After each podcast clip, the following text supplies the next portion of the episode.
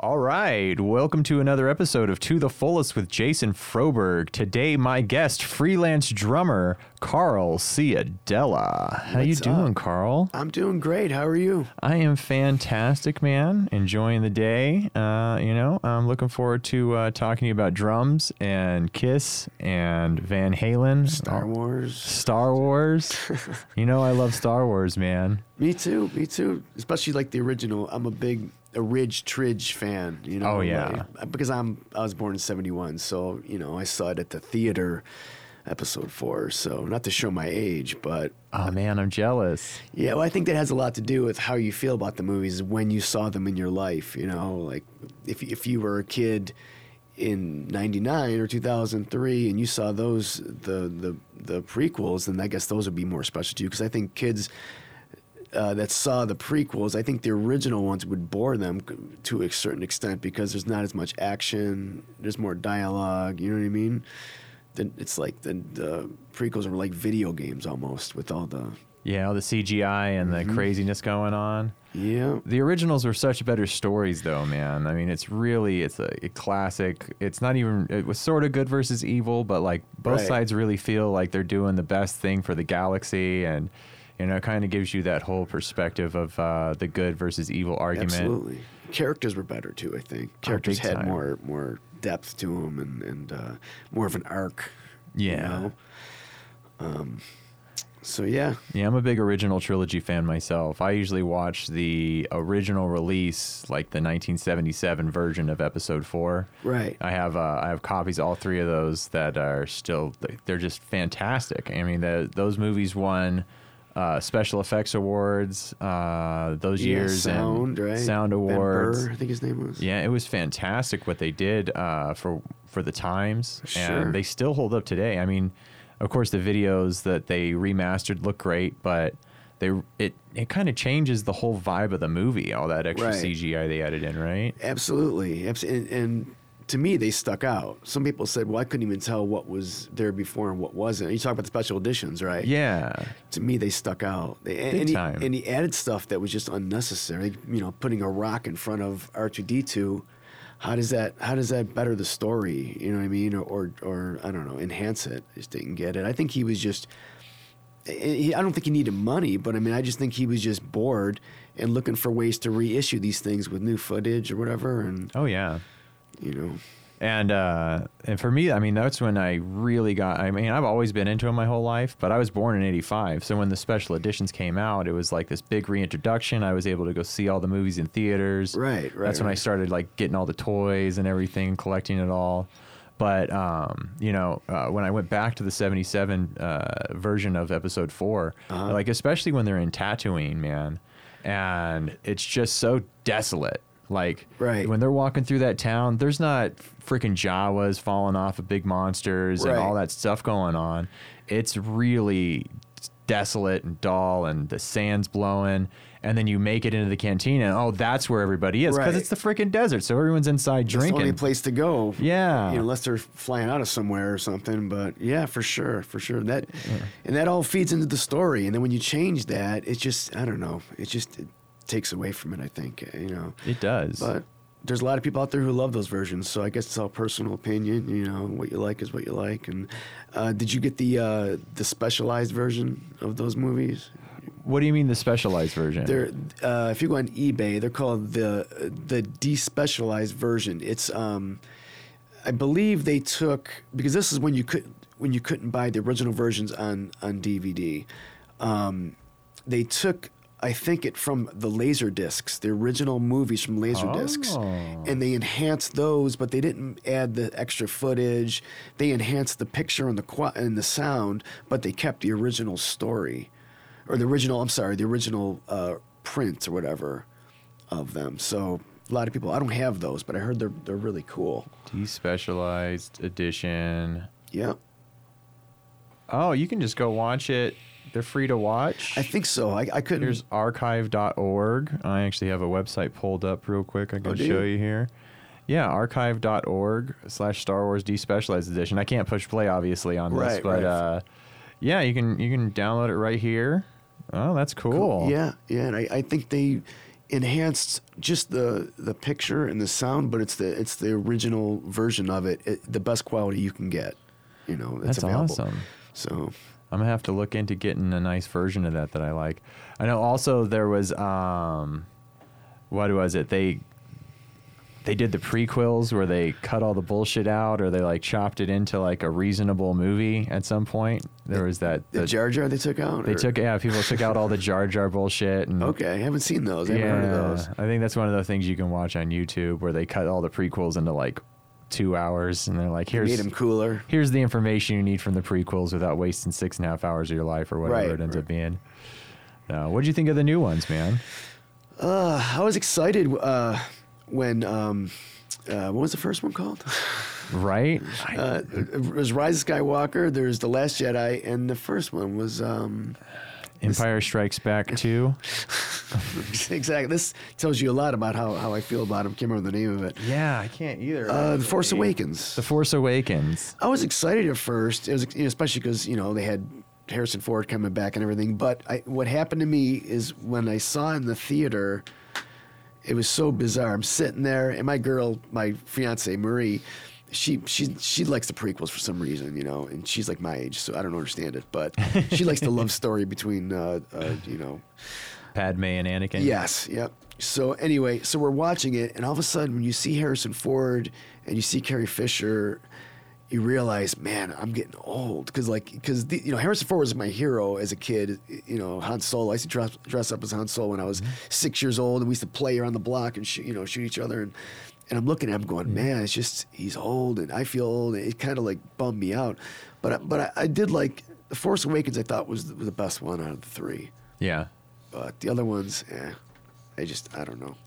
I just couldn't get into it. Yeah, the I whole watched them. series was a little. I thought. I thought uh, what they did with the third one after they kind of wrote themselves. They kept getting new people to write it, new people to direct it. and then Right. After the episode eight, right, the second one of the final trilogy, it was like there's this huge hole they had written themselves into. Yeah. and there's a lot of stuff that they hadn't explained properly. Yep. and then they did their damnedest on the third one. I thought to kind of put it all in a nice package and Yeah. tie it off with a bow. And uh, yeah, they did. I thought they did a decent enough job of that, where Well, they they JJ ended it properly. it yeah, as much as he could. You know, it seems like you know JJ did the first one, then the second one. It's almost like he he ignored everything because I guess JJ had uh, plans or a, an outline of what he wanted to do for the next movie. And um, what's the director for the second for the other director? You gotta look it yeah, up. you guys. Uh, that's exactly what it is, right? Uh, I just don't like those movies that much. I think I've seen them all once. Yeah, me too. Me too. I didn't buy them or anything. Uh, I can't remember the director for the second Hang on a second, I'm getting it right now on off the interwebs here. Uh, Rian Johnson. Rian Johnson. Yeah, So he, it seems like he ignored everything that JJ wanted to do and took it in his direction, and as a result, it was just all over the place. And then the third one, JJ seemed like he had to put it all back together as best as he could because he killed killed Snoke in the second one, right. and that was going till everybody wanted to know who is this guy, where is he from, and all of a sudden he's dead. You know, and then like, so he was like, "Okay, JJ, here you go. Figure out what you're gonna do." so Uh, that's funny. Yeah, I guess Rian Johnson did stuff like uh, Knives Out, Looper. What else did he do that I like? Oh, Breaking Bad. yeah, he, did, some good stuff. He did some Breaking Bad, three episodes of that, and He did so some. yeah, I guess he's done some pretty decent stuff. But yeah, those. I mean, Star Wars is such. I, I think the problem with it is we all hold it in such high esteem. Yeah. Like those first three movies, especially the first two. Like Jedi was great, but you know the, all the Ewoks fighting giant robots. It's kind of like okay, Right, right. Unbelievable. kind of- Yeah, uh, the whole fate of the universe depends on Ewoks beating up the Empire for a second. I, they should have done Wookiees. That would have been cool if it Yeah. was Wookiees. That was that would be believable that they took down the Empire instead of. But you know, I think he at that point he wanted to sell toys, That's what he was doing. That's where all his money was coming from. aiming at the uh, the you know ten year olds, whatever. Yeah, man. They did a good uh, job of uh, Kashyyyk on the third one, right? They went back and he was, Yeah. Yoda was hanging out with Yep. Chewie and Yep. They had a pretty cool battle sequence there, man. Which looked a lot like um, the holiday special. Oh, Remember right. They, they showed Kashyyyk on the holiday special when you go back to Chewbacca's house. Oh, that holiday special is absurd. I watch it every year Do for? Christmas. Just- oh yeah, Angela hates it. She's just like, "Oh my god, we got to put this piece of shit back on." And I'm like, "I have to. It's a tradition. You have to watch the Well, the worst thing ever it's- made." It's campy. It's very kiss. You know, it's like Kiss meets the Phantom. Yeah, it's like Yeah. campy, but uh, the Harvey Korman part is just unbelievable in that. The, where he's cooking. oh Remember, god, he's, yeah. He's dressed in drag. He has, all, he has all the arms. Yeah, that's so bizarre. The first like 20 minutes, there's not even dialogue. It's just Wookiees Noises. barking at each other. I can't. I don't know how high George Lucas was when he wrote that movie, but he was very high. He's definitely doing something. Uh, you know, he was out there for sure. Yeah, that thing is ridiculous. I uh I love the Star Wars Christmas special though. But I, I recommend everybody watch it. Oh, I think yeah. you, should, you know, watch it at Christmas time. Maybe uh, do whatever you do to relax and, and put it on. On May the 4th, I always say it's a part of uh in between episode 4 and episode 5. Yeah, I got to watch the Christmas special And you make your wife sit through it, right? Yeah. So uh yeah, anyways, uh why don't you tell me a little bit about uh Sin City Kiss? You guys just played a show over at uh Count's Vamp'd May yeah, 8th. yeah. We um, we did a um, well in 2020 because obviously everything was shut down. So we did do a um, a, a New Year's show in Arizona at at Oh. a, the We-Ko-Pa Casino in Arizona, and um, it was great. It was a little bit of a long drive, but we got there and they gave us. We all had our own room for two nights because we had to get there. They wanted us to get there th- that day. And, and set up and play that night. It was like, no, we, we need a day to get there and set up you know, comfortably and get some rest. So um, they took care of us. You know, they gave us. We all had our room. We got there. We set up, and then the next day we did a sound check like eleven in the morning, and it was very comfortable. Um, played. You know, they. I think they had like fifty percent capacity though for that for that night for New Year's, and um, so we did that show, and then we the next show was Count's Vamp'd, which was last Saturday.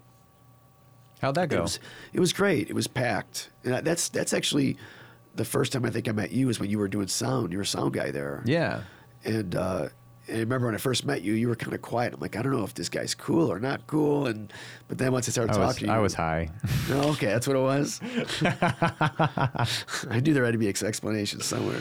Uh, But but yeah, it went great. We had, we had a great time. It was a lot of fun. Uh, we took pictures for 30 minutes of people afterwards, and uh, and of course I had to work the next day. You know, everybody else in the band has they work. They're off Saturday Sundays. I'm the only you know guy that has to work weekends because I, I work at Mandalay Bay. I'm a bartender, so I get different days off all the time, and so I had to get up the next day and go to work, which is a little tough. But caffeine does wonders, you know. it does. So yeah, but other than that, um, we have a show coming up June fifth, I think it is at AV. Have you heard of AV? AV Vegas, it's called. Yeah, of course. Yeah, I've, I've heard of AV Vegas. They got the streaming thing going on, right? I, you know, I don't know a lot about it. What is it? What's it all about? Is it? it's a Uh, they do a big live. St- no, it's a it's a production uh, warehouse, Oh really? and they have this huge setup and a really nice stage, and uh, yeah, they do live streaming, okay. and so it'll be a, a nice like filmed production that you guys are gonna put together. but there's someone. I think they're selling tickets for it though. Yeah, they uh, I, they started letting people in for like the crowd response and everything like that, Oh, and then they were able to I think start selling tickets. I'm not I'm not a expert on the the deal. Yeah. I went over there with um, Mark Broughton from Foundry, Okay. and I went and helped them do a show with uh, the AV Vegas crew. Okay. Uh, and yeah, we had they had like I don't know, 30, 50 people somewhere in, in there, Yeah. hanging out in the warehouse watching the show, and that's cool. yeah, it was it's, it's groovy. They got a great setup going on over there. Dude, great, that's good to know. great team. Yeah, so you, you guys you'd be in good hands. Great. Yeah. So I think that's June fifth. Um, and uh, who knows after that? You know. Um, trying to think. I also uh, I played another Kiss tribute with Scotty Griffin. Uh, I love Kiss, Scotty. Kiss this Scotty. Yeah, he's he's he's a funny dude. He's a character, man. He's a rock star for sure. Oh yeah. Um, so we got our own another little thing going on there. We do most of our shows are out of town though. With that, you know. So.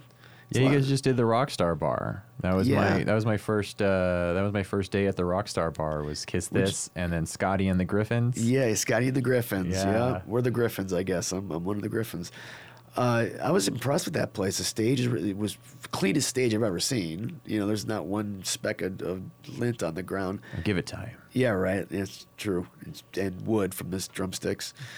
Uh, but yeah, so I, I really like that place. It's a you know how many people that place hold? Like 200 or 150? Yeah, probably something like that, like 200, 150, something. It might even be a little higher than 200 once the the restrictions are dropped. Sure.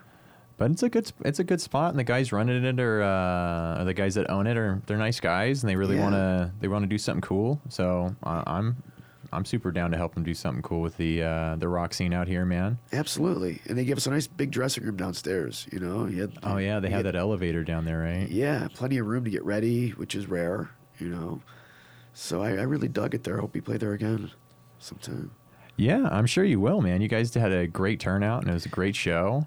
I dig the the kiss this thing that you're doing, man. Yeah. It's the uh, it's it's supposed to be, if I'm not mistaken, like the original like '70s kind of like dive barish kiss. Yeah, yeah. It's supposed to be like we, the way we dress, especially. Yeah. We try to dress down like they did before they were before they were signed or before they get on the road and did the costumes. We do like it almost looks like we we made homemade because you know how like Kiss did that. They did like Lydia would would make a T-shirt for Peter or Ace's mom I think made a Kiss shirt, and so we try to like dress like that instead of the big costumes. We still play all eras of Kiss though. You know, we still do like uh, you know the '70s or uh, you know like stuff off Destroyer and Love Gun, but but look wise, we tried to downplay it a little bit, which is just a different take on it. Yeah. And when we did the residency at uh, the Rio, um, we incorporated video history of the band in between songs. We would do video history of Kiss That's awesome. which was made it more broke it up a little bit, you know, and gave the fans who, if somebody wasn't real familiar with them, it filled them in with the history of the band and stuff. So that was kind of cool too. Yeah, I'm a huge huge Kiss fan. I got a big Kiss tattoo that we're doing on my back. A big yeah, portrait you piece. showed it to me. It's Yeah. pretty pretty wild. Yeah, I uh, my buddy Ray Eversole up in Oregon has been doing that for me. I fly up once a year, and he does a different face. Oh, really? Yeah, so now That's we're getting ready to do some background. I actually am thinking uh, we'll probably start on the uh, the other side of my my back because it went down one shoulder, right? Right. We're doing Star Wars on the other side. Yeah, yeah. So- Are you gonna put the Emperor on your back? Yeah, I want to do like a Darth Vader with the Emperor kind of in his helmet, like Emperor's cloak meets Darth Vader's helmet kind of mash thing. That would be And for fill sure. the whole thing up with black and stars around them all and smoke, and like, like the background will be the same. yeah, it's like your whole childhood on your back. Yeah, it's gonna be awesome, man.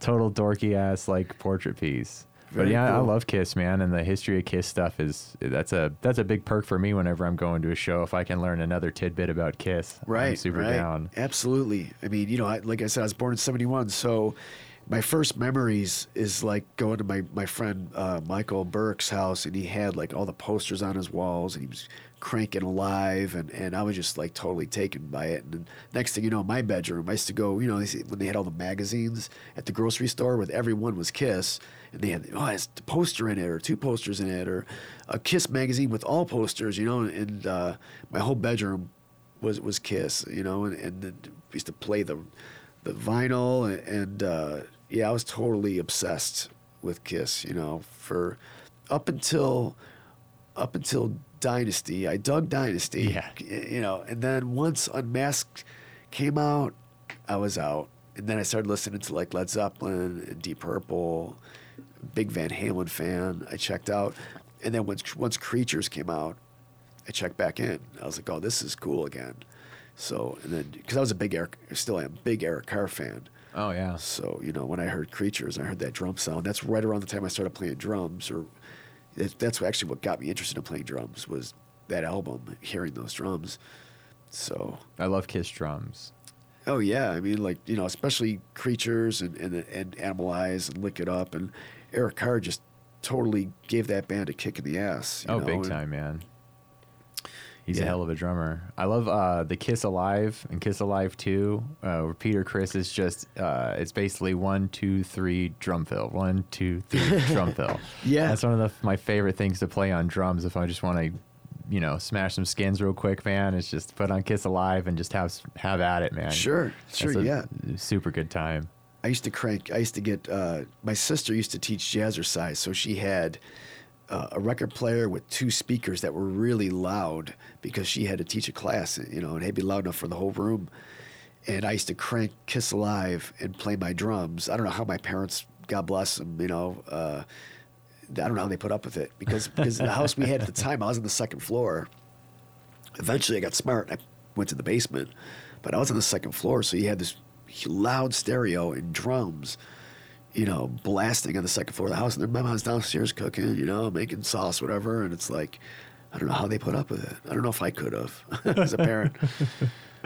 Uh, well, you mentioned uh, you mentioned Van Halen, and I know you do a uh, Van Halen tribute band back east. Yeah, yeah. This started um, back in 1994. Uh, my friend Rob Neubauer, we played in. A, he, me and him were in, in, our first band together in 1986. We had a band called Stormbringer, and we uh, uh, we played Deep Purple, Black Sabbath, uh, White Snake, a lot of the same kind of genre, and a couple Van Halen songs here and there. But so me and Rob, we, we, we've been friends ever since then, and um, we started a, a Kiss tribute band in, in '94 and we, we basically played in all upstate New York, Pennsylvania, and um, and uh, we're still together. We st- when I go home every year, because uh, I'm from Niagara Falls, New York, we do a reunion show, and uh, usually it's a great turnout and stuff. So um, yeah, I'm also a huge Van Halen fan. You know, I mean, I I saw them uh, my my second concert. My first concert was Loverboy Oh, I love Loverboy. Which I'm kind of embarrassed to say that, but oh, that's awesome. At 13 man. years old, I was just happy to go to any concert, you know. Yeah. So, so I love Loverboy, and then uh, I was I was uh, 12 years old, and this is when Jump came out. Right, that's when I kind of really started getting into Van Halen. I, you know, I, I was uh, I fell for the cheesy stuff right away with Jump, but. Uh, then I went back and bought the other albums. But uh, there was, on Channel 13, there was a contest, and it was like sending a postcard and you you could win two front row center tickets to see Van Halen. You know, this was the 1984 tour, and uh, so I did. And I've never won really anything in my life, and part of me thinks I was the only one that sent a postcard in in my mind. so I came up from school one day, and my mom was home, and I was like, she used to always come home after me, and I was like, "Why are you home?" And she's like, "Cause of you." And I thought I was in trouble. I started thinking, "What, what did I do?" You know, did I, did I get caught you know, doing something with a girl in high school, in the back, you know, room of high school, or did I caught smoking a joint? So um, she goes, "You won the Van Halen contest." I go, "Wow, really?" She's like, "Yeah, we had to go pick up the tickets." So, and for a second, I thought I got to meet the band, but I did. But it's it was good enough. So my brother's like, you know, you can go, but you got to bring your brother.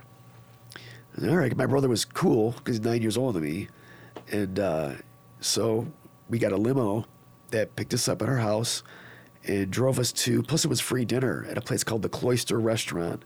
Oh, nice! In Buffalo, New York. It was like a steak, lobster, steak, you know, turf, surf and turf kind of place. So, we got free dinner. Limo picked us up at our house, took us to the restaurant. Um, as we're sitting down, I look up and Rick James comes walking in with with a tall blonde chick, right? So, so I'm take water real quick. Yeah, bro. So I'm like, Joe, my brother, I go, it's Rick James. He's like, go ask him for an autograph, you know, before he gets his food, before he starts eating. So I walk over, you know, I'm 12 years old. Hey, Mr. James, can I have your autograph? Yeah, man. He signed a napkin for me, and I wish I still had it. You oh, Now, you know, oh I don't know what gosh. happened to it. So I got to meet Rick James, and come to find out, he was going to the concert too. He was going to see Van Halen that night because somebody online said he was in the sound booth watching them that night. So uh, so yeah, so we got right up front, and we're you know right there, and like for a twelve year old, that was mind blowing to see your hero. Oh, yeah. you know, and they were in their prime at that time.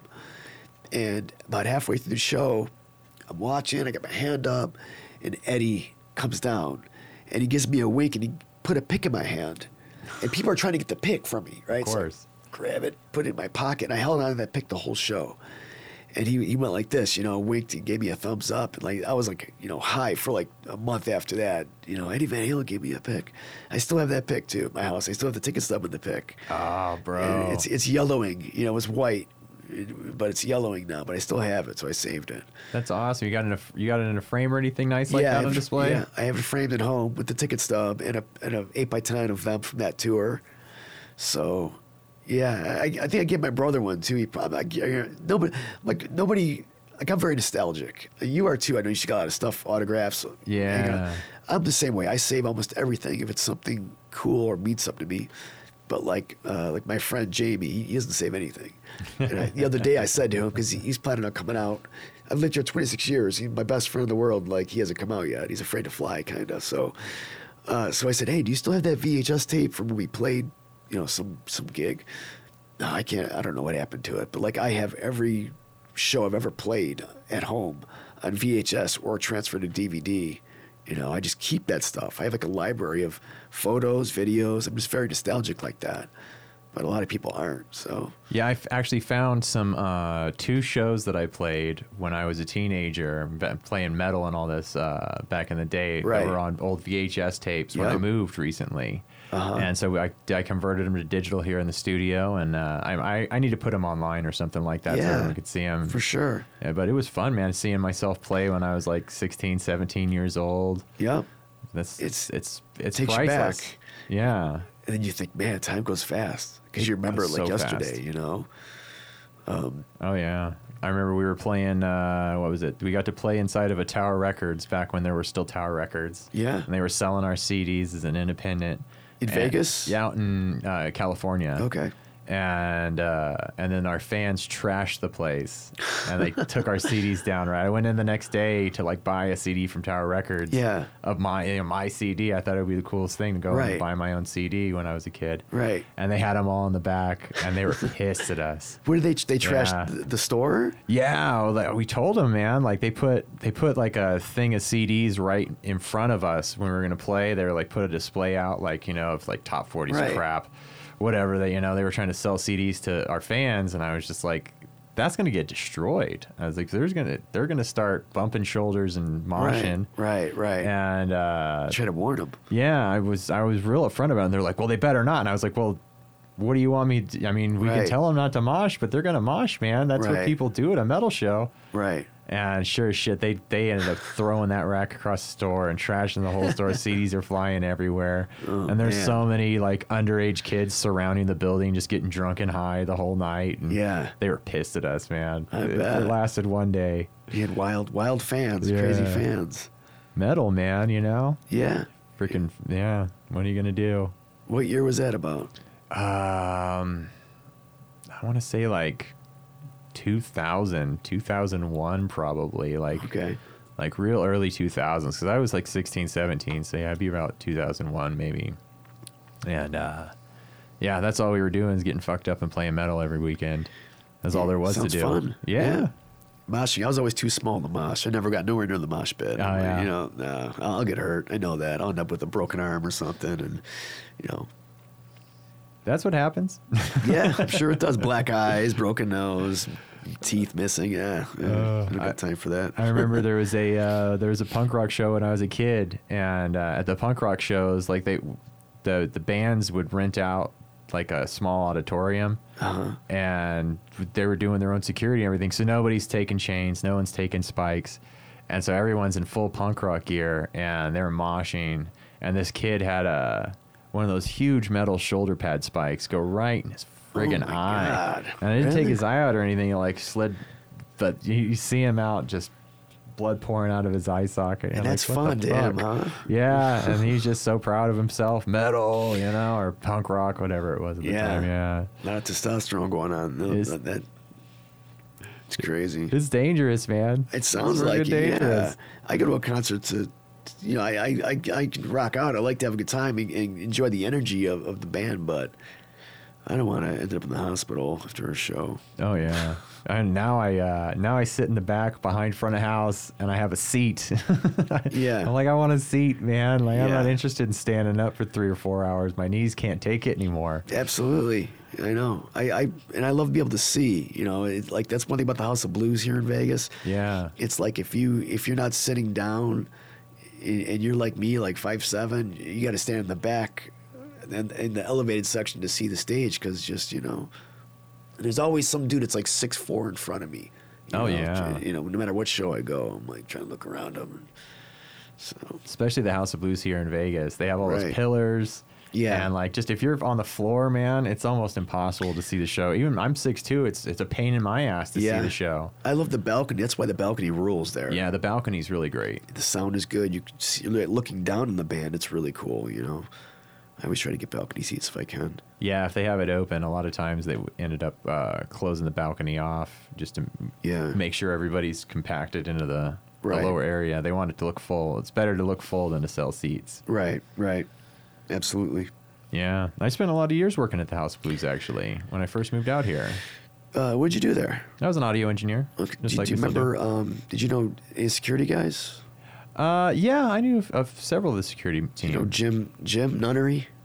You know Jim. That does sound he had, like, a familiar. big goatee, shaved head kind of guy. yeah, I think I did know Jim Nuttery, man. Yeah, It he was- worked there for a while. Yeah, He's from my hometown, but he lived out here. But I knew him from back home, so I know he worked there for a while. Just thought maybe you knew him. probably. I'm terrible with names, and I was still drinking back then, so it was. uh Yeah, it was all a blur, man. Yep. We would just get, we would just drink all day and smoke weed in the parking lot, and like no one cared. And it was a rock club. And that was kind of half the reason you work at in that industry is so that you can just party all day and Right. put on concerts and not care and Turn a few Yeah. dials. Yeah. Kick back. You know, push gear on and off stage and go have a beer. that's a nice job. It's a laid back job. You know, not too many rules or anything, right? It sucks Oh, work yeah. for a casino. There's so many rules. You can't do anything. Oh yeah, they're always so concerned about getting sued, or uh, you know, they just, you're just a commodity. Really, They're, they have so many employees that Oh, there's yeah. no personal vibe to working at a casino, man. Right? You got to, you know, you got to like. And for a while, you can't even like. They didn't want you to fold your arms behind the bar because it, it sends the customer a signal that you're closed, that you're not, you know, Oh, yeah. welcoming them. And it's like, you kidding me? Come on. You know, this guy's this guy's vomiting on the cr- on the ground over here, and you really think at the, in the lounge, you really think he cares if I got my arms folded? You know what it is? Is uh, somebody complained at one point that someone was standing with their arms behind Right, the bar, right. and then they had to come up with the rule to appease the customers. Yep. Because they're there to make money, you know. They want to keep the customer happy. Yeah, and everyone's always trying to find something to complain about. Yeah, especially if they think they can get something for free. Yeah. you know and like when they walk up to the bar and they have one of those certain type of comp like that that, that they got from like a, a manager or from a pit boss you know that person's a jerk. It's like you complained to get that you know? There's different types of comps. And there's ones that they got from you know you're, i already don't like you you know? Yeah, uh, that's that. That's that life. We used to always sit um, at uh, Mandalay Bay, the bar right across the street from the House of Blues. We'd like to hang out at that bar in the between. jackalope Oh well, the Jackalope for sure. I used Yeah. to go there for dollar Coronas all the time. yeah a lot of employees from Mandalay Bay used to go there yeah. I loved the the Jackalope. laughing jackalope I don't know what happened to the Laughing Jackalope. That building's still closed. Yeah, and that's a great location for. They should make that a rock club. Yeah, they something. should. It It's would be a big great- enough. Yeah, that would be a great location for that. Yeah. No, we would sit across the sports book bar though, the one where there's Okay. the bridge to the Luxor. Yeah, And that bridge to the Luxor is just prime like people watching traffic where Uh-huh. All the bachelorette parties are just stumbling all over themselves, especially when we're getting off work, you know, the concert's over and it's like two in the morning. Yeah. Everyone's just shit faced and they don't know which direction's up. right, right. And you can just hang out and have a beer there and watch the disaster of people that are like, we're gonna go, we're gonna go kick Vegas's ass and tear, oh, show them how to party, and it's just like, yeah, good luck with that, bud. yeah, I've I've I've worked in Mandalay for twenty. uh, It'll be twenty two years, man. I've seen I've seen a lot of crazy stuff. I've Oh, seen I lot- bet. I mean. It's it's like the last line I think it is in in uh, the Hangover. Some people just can't handle Vegas. That's so true. Oh, you yeah. know? people come here they just lose their minds. You know, they think they're here, and it gives them the right to be a total dick. right? And right. they're just like, I'm gonna be the biggest jerk in the world, and it's it's like, you know, you know, You wouldn't go anywhere else and do that. no, you wouldn't. You know, it's I understand. You know, it's a party town, but you know, you don't got to be full on mor- moron. You know, when you come here. I think they see too many movies, and then people are acting like jerks in movies and trying, and they're Yeah. just trying to outdo the movies and outdo the uh, the outrage and the uh, the Absolutely, extremities of of their party and that they've seen on TV. they want to relive the Hangover when they come here. Yeah, you know, They exactly. want to live like that. You know, it's it's funny. Yeah, and uh, it just makes you look like a dick. You're just- exactly. you're just way too drunk. You're drunker than you can handle, and you're you're acting like a complete fool. I got I got a quick story for you. It's um I was working one night at the bar and this guy comes up to the bar and he has a paper cup about half full with hot chocolate in it, right? And the only way you're going to get a paper cup is from a cocktail waitress. We don't when we see, when you buy a drink at the bar, we give glass, you know. Yeah. So he goes, uh, I, my girl didn't like this. I want to exchange it for something. I go, well, sir. I said, you, she got that from a waitress, and you know, I can't exchange it. You'd have to talk to the waitress, you know.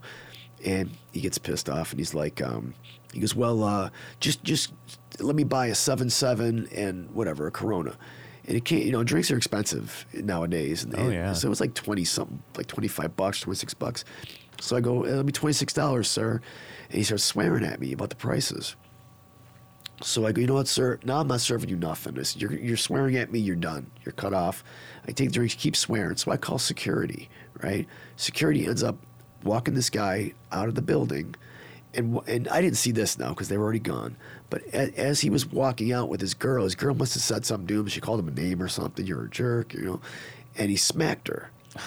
So security grabs this guy, throw him to the throw him to the ground. This is before like it's different now. You can't do certain things like that anymore. But this is like maybe like 12, 13 years ago. Threw the guy to the ground. The guy bumps his head, cuts his head open. They put him in a holding tank because now he's going to jail. And so, so I'm thinking this guy is sitting in a holding tank. He was crying, crying with a bloody head, all because of, of half a hot chocolate he didn't like. It's Yeah. like, you know what I mean? Like, that's the kind of stuff that Because he had to be a dick, Right, right. you know. You know, he couldn't have just he went to the waitress and said, "Just, "Can I get another one, please?" You know, here's a buck. Can I get another drink? You know, it's that simple. it's funny. Yeah, people are crazy, man. And uh, and I'm not I'm not excluded from that. You know, I've been a complete asshole plenty of times in my life. I try not to be anymore. I try to Right. be more aware of what you know my behavior, especially in public. I'm sure alcohol was involved, right? Yeah, a lot, a lot. You know, but uh, yeah, I had to. That's why I stopped doing that shit, man. It was Yeah. uh, it was out of control. I used to love it too, man. It was my favorite thing. It's like half the reason I became an audio engineer was so I could drink at work. Really? one, I wanted a gig that I could party all day, and I was like, oh man, this They make a living in it. I make a living, and I can just you know. What did you drink? What was your drink of choice? Uh, I liked whiskey a lot, and I also liked Jägermeister a lot. Ooh. And uh, those two just get you really messed up really you, you quick. mixed them. You drink both. I would drink whatever. It just depended on the night. You know, some nights would be Jaeger night, some nights would be a whiskey night. Jeez. And uh, but it almost always turned into a Jaeger night because Yeah. you Jaeger mixes really well with energy drink. And so once you start does. feeling it, and you're like, you know, you're like three bands in, and you've been drinking all night. It's like let's start Goes doing down Jaeger easy. bombs and. Yeah. Yeah, then you get all jacked up on energy drinks. You don't know where you are. You're blacked out, but your body's still It's moving you're- on autopilot. Downer and upper at the same time. Yeah, right? dangerous, man.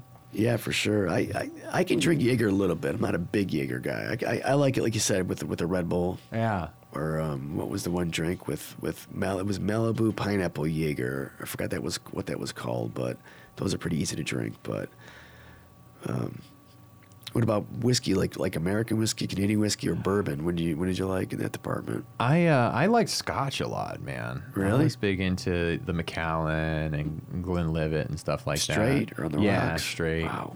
Uh, sometimes I have it with a little splash of water. Yeah. Uh, but yeah, uh, I was real into the Scotch thing. But uh, for the most part, I mean, that was towards the end. Like for really, I was drinking Jack Daniels, you know, rock and roll stuff. and then I remember uh, when I when I was at Beauty Bar. Beauty Bar is where I started really going. I got to stop drinking so much, and I Yeah. do the three months sober, and then fall off the wagon, and then you know Yeah. four months sober, fall off the wagon game until you finally cool figure it out. Yeah, and we would drink uh, everything at that place, man. They would just be mixing all kinds of fruity cocktails, and you can't taste the alcohol at all. And they just be, Right. you know, there's, there's there's no bar tab for the sound guy, and they're just bringing you the booze constantly. Try this, try this, try this, try this, Right. try this. Is that place still open? No, it got shut down, man. Did they have live bands there too? Oh yeah, that's what I was doing there. It Okay. was live bands. So we'd have um, They have that big space in the back. Yeah, that's what I It was, it was basically in an alley with a fence blocking the Right. homeless people from creeping in, but they'd still get in, man. yeah, you know. still jump the fence or whatever. Or, oh yeah, they'd find a way in, you know. Yeah. And uh, and we'd have security everywhere, but the, you know those, you know we're they're drinking too, so it's not it's not a perfect system. It's just a Right. big party. We're all young people just partying and and trying to run a club, which is hard. Yeah, Uh, and we didn't treat it like with the respect it deserved. But that's why it was so much fun there. yeah, And uh, no, there was yeah. So out in the alley, we had a big, uh, big PA system and this shit stage that's falling apart. And we put on shows out there. We have big bands out there too, man. Okay, because I, I was only in that place once or twice, and I, I don't think there was ever a band there when I when I was there. Oh, yeah? For but I wasn't in there a lot. I was only there once. You know, we were downtown. We just popped in, just check it out. But I remember that area in the back. I remember that. Yeah, they that was fun, man. And uh, and we had a stage inside too for the smaller shows. Uh huh. So and like the karaoke nights and stuff like that. And yeah, that was a blast. I loved running that place, man. That was one of the funnest times of my life, dude. Like I was probably like 23, 24, just getting hammered every night. Yeah. And mixing bands. Yeah, you're think- it was you're like thinking- living the dream. Sure, sure. And hoping it didn't end. You Yeah. know, I could do this forever. You know, my whole career would just be doing this. Yeah, which is not. I mean, you can do it. I know guys that that did take that path and continued to, you know, they're 50, 60 year old sound guys and they're still Yeah. just drinking every night and and living it up. But, uh, yeah, I had to. I had to stop. I was getting bad. It was it was out of freaking Your control. body for starts to tell you. Yeah. that, you know, this isn't good. You gotta slow down or whatever. Oh yeah, I was blacking out every night and still driving home like an Really? idiot. Yeah, I, I was thankfully I never got a DUI or anything. question. Yeah, never never really. Uh, I, I I was able to stop before it really fucked up too. I mean, it did fuck up some things, some things in my life, and but uh, I got out of it soon enough to where I was able to recover from it and really realize the folly of my ways. I was Right. bad. N- Not that everybody should quit drinking. I just some you know like me. I was I like you, it I'm an all or nothing kind of cat. Right, So it was a lot of fun, and I'd take it too far every freaking night. So do you do you not drink at all now, or or Yeah, no, not at all now. It's, it's Ten, good. almost ten years in September, man. That's great. Yeah, That's great. Yeah. It was, uh, and I, I love it. I was gonna, I was gonna, uh, like the whole way to this ten year mark coming up in September. I was always like, once I hit ten years, that'll I'll prove my point to myself, and I'll uh, establish self control, and I won't drink anymore. Right. And now that that's right around the corner, and it's just like, uh, you know, in the back of my head, it's like, well, you said you can drink after ten years, and I'm just like, not interested. Right, Like, right. You don't crave it or anything anymore? Do you? No, not really, That's good. man. That's Not good. really. You probably feel better. I'm oh sure yeah, you feel I lot feel more great, energy man. and work out every day and uh, eat healthy and and you know try That's to great. stay stay clean, man. And it's, it's totally the fu- it's the way to do it, man. For me personally, not for everybody. You know, I definitely don't want to be that preachy guy Right, who uh, right. tries to convince people to be sober or anything like that. That's ridiculous, man. yeah, it's each person has to, to do it for themselves. They have to make their own decision. What's you know come to their own. Because I, I'm a drinker, but I, I don't I don't get drunk every time I drink. But I'm a consistent drinker. You know what I mean? Like like when I get off work, uh, I have to have a drink. You know, what I, mean? Yeah. I have to have a glass of wine. And, and, but most of the time, it's with food.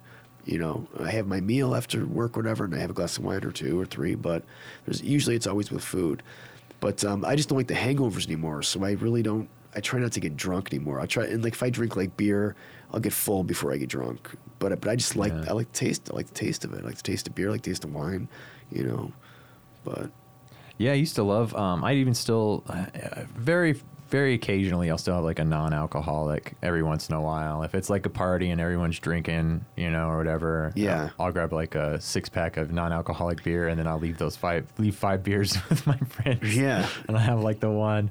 have you Uh, tried the Heineken 0.0? I was about to say those are bomb. Joe Rogan was drinking them on his podcast. Yeah. and uh, I was doing either Buckler or St. Pauli Girl, Uh-huh. uh, which are both delicious NAs. Uh, but the Heineken Zero, man, that tastes. It's probably one of the best tasting yeah. non-alcoholic beers. What I remember a Heineken to taste tasted like, Uh-huh. that's what it tastes like. It tastes just like an alcoholic Heineken. Because we just got those in the other day at, at my bar. So we're like, let's try it, you know, because it's no alcohol, so we can drink it. Yeah. Cracked it. We drink, you know, a little sip each of us. And I'm like, wow, that's that's a pretty good tasting NA. Because some of those NAs taste pretty nasty. Yeah, they have this weird, like, sweet Aftertaste. kind of.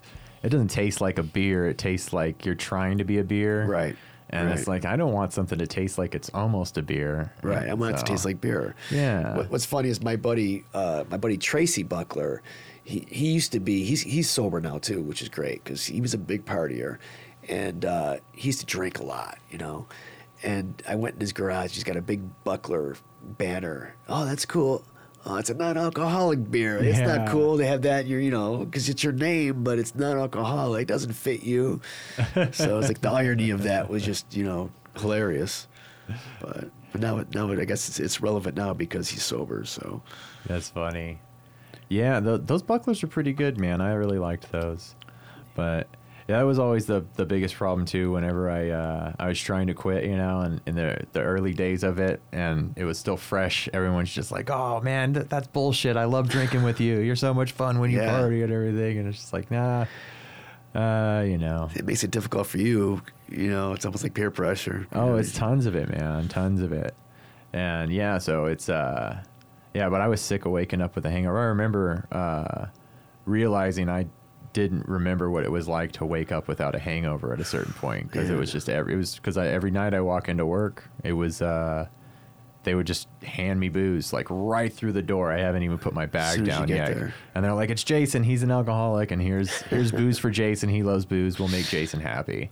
And so it was it was constant. It was a constant thing in my life, man. Until and you're at things you can't just say I'm I'm gonna hold off, right. Because then it's like every night it's like, oh well, it's my birthday though, you know. There's always an occasion. Or Yeah. something. Did you did you get to the point where you had to drink to feel normal?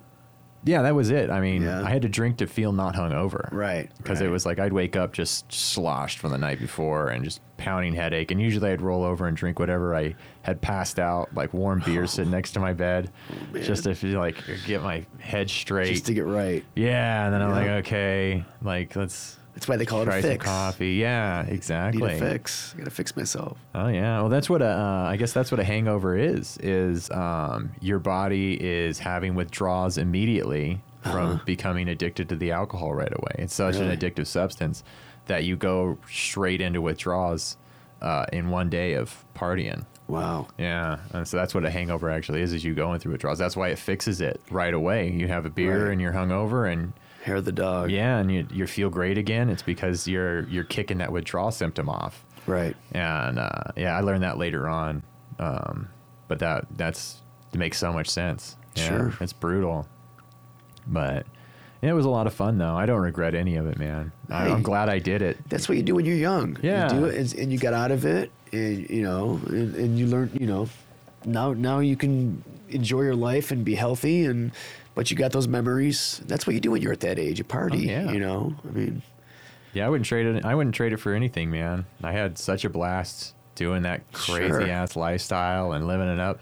And now it's just like, uh, you know, since I did it, I'm not like, oh, I missed out on something or Right. I wish I could go do that, but now I'm, you know, right. I'm in my mid 30s and I can't really hang like that anymore. It's No like regrets. no regrets, man. No regrets at all. It was a lot of fun. It was a lot of fun. So, but yeah, man. Uh, What else is going on?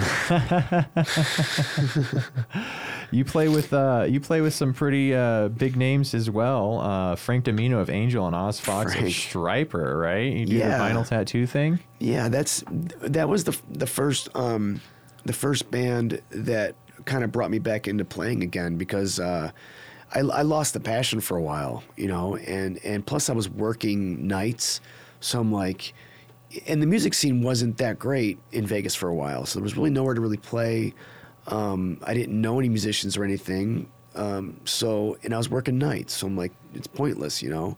So, um, I met my fiance back in 2011, and she was like, you know, you're a good drummer, you should be playing.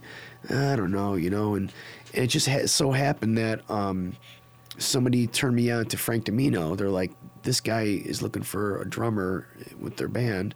So I called Frank, and Frank was like, uh, I'm going to send you a set list, learn them, learn them good, and come down and we'll jam. So I went down to rehearsal place, and Oz was there, Oz Fox Stryper, and Frank was there, and JP Michaels, and, and we played, and it sounded great.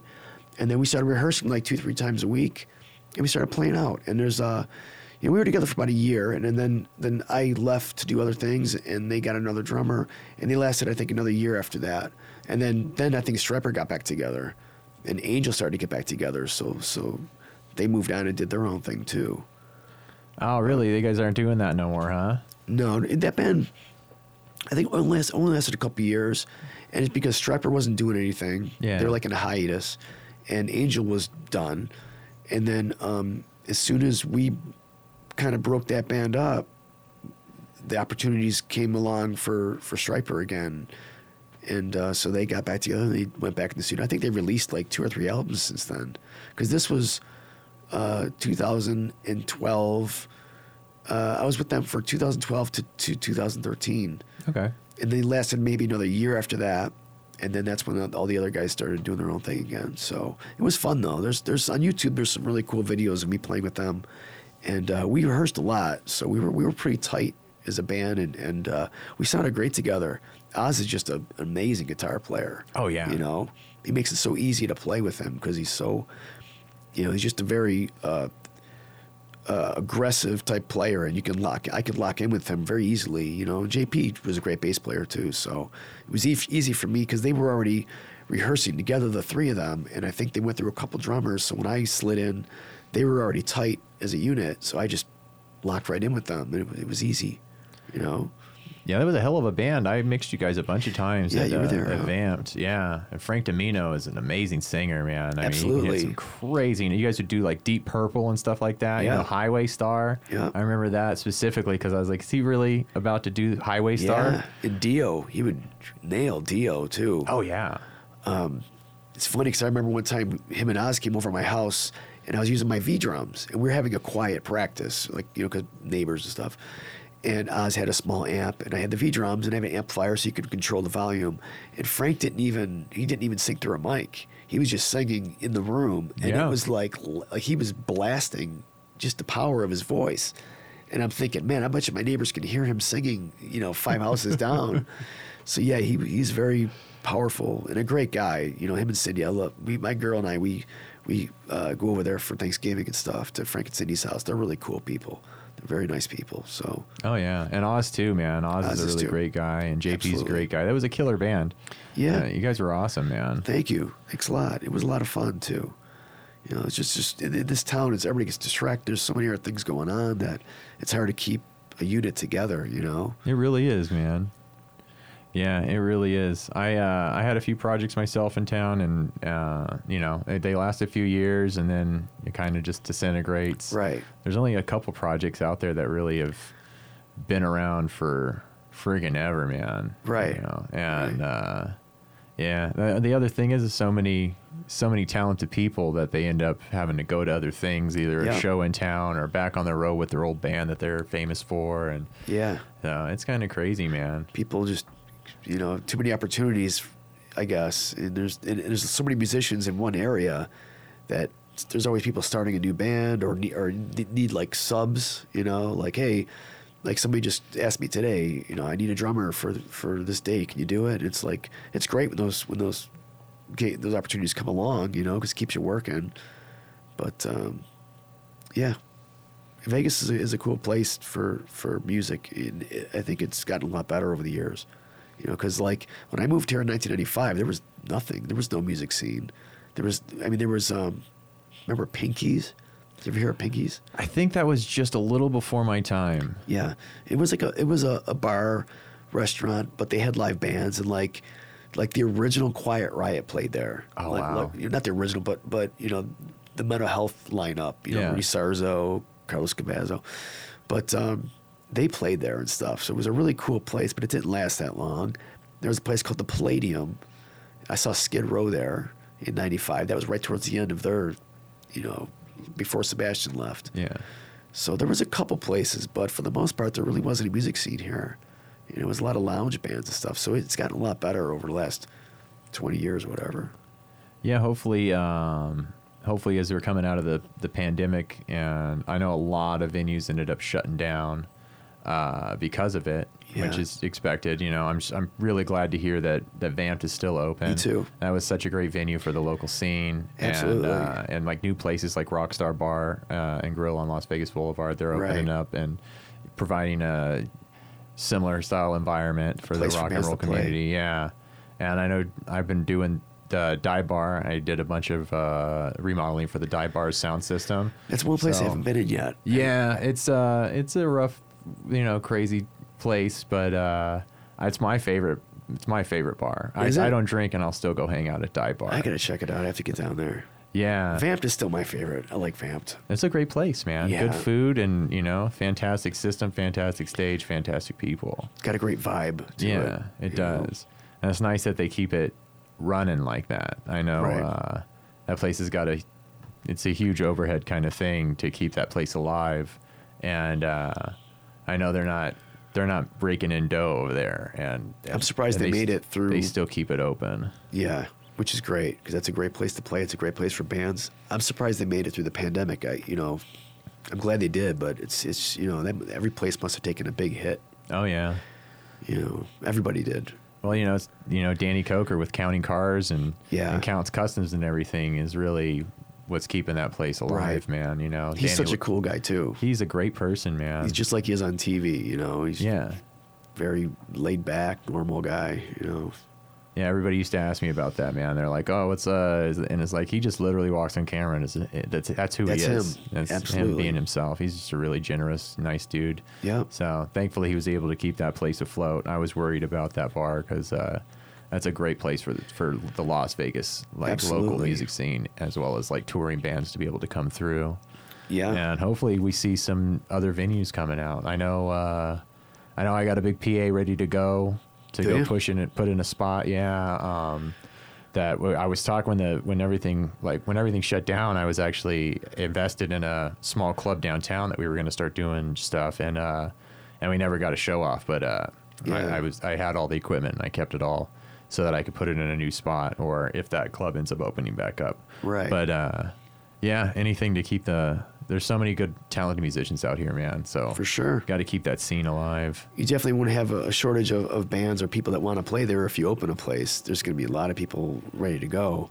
Oh yeah. Um, whatever happened to? Um, do you remember backstage bar and billiards? Yeah, that tr- uh, triple B's right is what they would call yeah. it. What happened to that place? That place is actually wor- it's it's operating. It was operating even before like the restrictions were lifted. They found a way to get thr around by having private events. Okay. So like I was downtown with some friends showing them around and uh and I couldn't believe I heard live music coming out of that place. Yeah. And I tried to get in and they were like you had to be on like a private thing from Right. Facebook and you had to show up with your COVID test results and they're like Oh, they were okay. jumping through so many friggin' hoops Yeah. to put live music on, but they were able to make it through as well. You got to give them credit for, So- for doing that. Yeah. Yeah, and I think they have um, what's his name? Is it Car- Big Daddy Carlos? I think or something like is it is involved with that. Okay. And he's got you know he's got he's one of those guys that's got money to back the place even through tough times. Right. I think that's what it really takes. So they're still they're still having bands play there and stuff right now. Yeah, I'm pretty sure they're still rocking as we speak. I can look it up real quick. Uh, Sure. And yeah, That was another place had a great dressing room. They gave us like a whole floor. I remember the dressing room being really big and accommodating. Yeah, I like that dressing room over there, man. It was. uh I, We had some good times. We uh, played there as Cracker Man, and Oh, yeah? enjoyed that dressing room quite a bit with some of our buddies. so yeah, no, they got tickets. Uh, Circa Sick. Why not? I can pull this up on uh, on the thing here. Boom. So Circus Sick, BTBAM, oh, Between the Buried and Me. Okay, cool. And then just announced. So yeah, they got. There's like three shows right there. Oh, okay. Yeah. And it looks like uh Cool. comedian. Oh, I like comedy shows. I might even go check that out. So Right on. Good to know that they're still they're yeah, still operating. Here's the little front page for him there. Yeah, backstage bar and bill. So yeah, Cool. and if any other venues pop up, man, I definitely like to keep keep everybody posted on what's going on. I don't know if like places like the Cheyenne, I I think that probably Cheyenne Saloon. I don't know if that's still open or not. I haven't heard anything about the Cheyenne. Um, I haven't heard. I think uh, I know. Um, what was it on Fremont Street? uh, off of the off of Fremont Street though. It was um. Uh, then there was another venue over there though. It was like a smaller bar with an outdoor venue. That was like on like 11th Street or something like that in Fremont. Um, I never, I never really went over there, but that was a big place that everyone was playing, and I know they shut down as well. Is was uh, the Cheyenne Saloon the same as um, Adrenaline? Yeah, adrenaline. same venue, right? Yeah. Okay. So yeah, I guess it would be adrenaline now. I I, don't know if they survived the the pandemic or not, but not uh, sure. I know we lost a we lost a lot of venues, so it's good to see people coming back and and and hopefully we get some new venues around town and Right. you know Well, I can I can tell you just because I've been back to work at Mandalay over the last couple of weeks, and and it's been busy. You can tell people are ready to get out and ready to party. Oh, yeah. everybody's. You can tell they've been cooped up, and it's been super busy. People are spending money and drinking, and so that's been my observation over the last couple of weeks. So that's a good sign, I guess, for for Vegas. You know. Oh, people are dying to get out of their Yeah. houses. The first big show we did at Dive Bar, it was the whole parking lot was full of people, and you couldn't walk through the bar. I mean, it was just yeah, it was just so many freaking people there that it just it was overwhelming. Yeah. Uh, it's great to see that response. Yeah, same thing with the other night in Vamp'd, uh, with the Cincinnati Kiss show. It was it was packed. You know, Yeah. it stayed packed all night. Sometimes it thins out as the show, you know, towards the end of the, the night, but it, it stayed pretty packed the whole night. So that was that was really cool to see that. Well, awesome. Well, I think that's been about an hour. Yeah, we were we are at an Wow. hour mark, Right uh, so and I want to keep it under an hour if I can. I know last Yeah. week I went a little over, so uh, this has been a great time, man. I'm yeah, I you appreciate you on. asking me to do this. It was a lot of fun. Dude, it was my pleasure, man. You've been a fantastic guest. I'm talking about Star Wars and Kiss. It- I mean, it you don't know, get any better than that. You don't got to pull my leg to talk about Star Wars and Kiss, bro. So- Drinking and Yeah, and this studio, your studio is amazing, man. Well, thank I- you I very gotta Say, it's it's really really cool. You know? Yeah. Well, we are open for uh, business. You know, we do records, we do you know music videos, we do all kinds of stuff, man. So uh, You can record a whole band here, right? With the, Oh, the V drums and everything, and yeah, I got the I got the V drums, I got the you know 88 key keyboard, and I got a awesome. There's a uh, ton of uh, you know professional instruments, basses and guitars, and all kinds of stuff all through the house, man. And It's funny because some people say, "Oh yeah, I got a studio in my house." You go there and it's a computer, you know. With, with- Yeah. it's like, dude, this is this is a studio. This is a real studio. So it's it's very cool. thank you, man. Yeah, we got dude. All the like all the acoustic material was pulled out of uh, Digital Insight Recording Studios. Okay. Uh, when I remodeled that place forever ago, and I love that place too. That's a cool place. Yeah, I love Digital Insight, man. So, yeah, no, it's uh, thank you very much, man. I, I worked really hard on getting this studio operational, and it's nice to have it back and operational in a new location. Absolutely. and it's great to be back doing uh, this podcast. So, uh, yeah, once again, thank you so much, Carl, you, for brother. uh, coming on the podcast. And uh, this has been to the fullest with Jason Froberg. Peace. Take care.